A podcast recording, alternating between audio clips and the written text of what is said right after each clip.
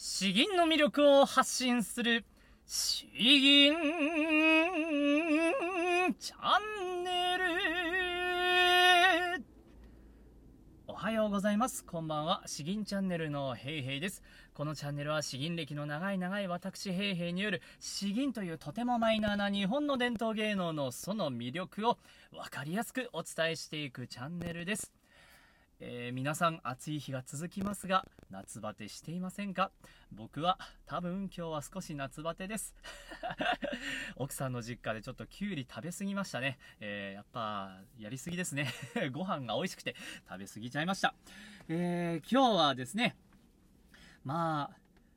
とにかくお酒が飲みたくなるなという漢詩を一つご紹介させていただきます。ご紹介するのはですね、詩仙、えー、詩の仙人として、まあ、名高い李白が作られた山中にて友人と対酌す、えー、こういう漢詩を一つご紹介させていただきます。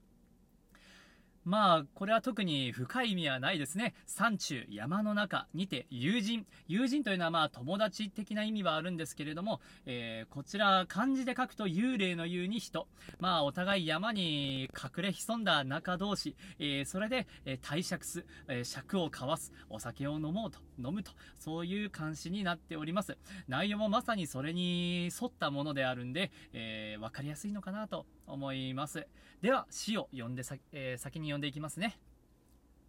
山中にて友人と対酌す李白。両人対酌して三花開き、開くか一杯一杯また一杯、我ようて眠らんと欲す、君しばらくされ、明朝いあらばことを抱いてきたれ。えー、伝わりますかねこれもうふたりで両人対酌して三花開く、ふたりで向かい合ってこの酒を組み交わす、組み交わすこの山中はですね、えー、花が今日を添えるかのように綺麗に咲いていると。一杯一杯また一杯、えー、もうそのまんまですね、えー、杯を重ねるうちに俺はどんどん酔って眠くなってきたんだよということです。我ようて眠らんと欲す、君しばらくされひどい話ですね、えー、俺は眠くなってきたんだよ、ちょっと飲みすぎてねと。だから君今回はちょっと一回一旦帰ってくれないかとか、多分こんな隣に住んでるとかそういう話じゃないんだと思うんですけどね。しかもですよ、明朝いあらばことを抱いてきたれ、えー、明日次の日の朝ですね、気が向いたら今度は琴を持ってきてまたやってきてくれよということで、俺眠いからもうとりあえず帰ってよ、もう次は琴、まあいわゆるに今で言うとゲーム持ってきて遊ぼうぜみたいな、そんな感じなのかなと勝手に解釈しております、えー、これはですね、もういいですね。早くこんな感じにお酒が飲めるようになったらいいのかなと、戻そういう世の中に戻れば嬉しいなと思っております。詩を、えー、か詩を吟じていく際には特に難しいところは本当にこれないですね、えー、詩も分かりやすいですし、初心者向けなのかなと思います。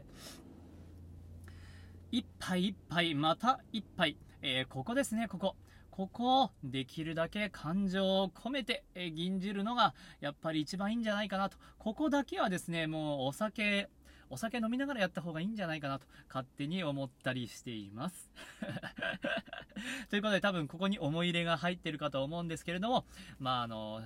お酒を楽しむための吟として、えー、認識していただければ幸いです。では吟じていきましょう。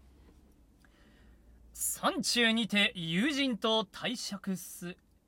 李白。両人対酌して三花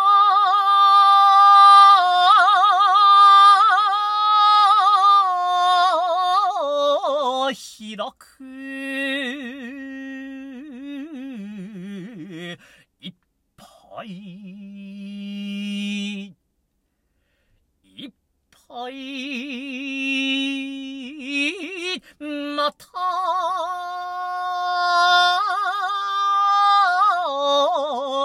一杯我ようて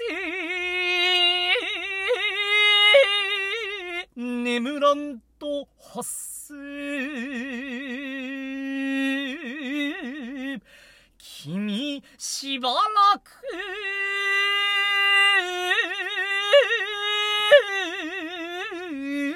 され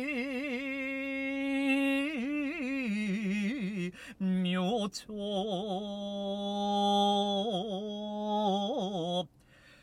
いあらばこと抱いて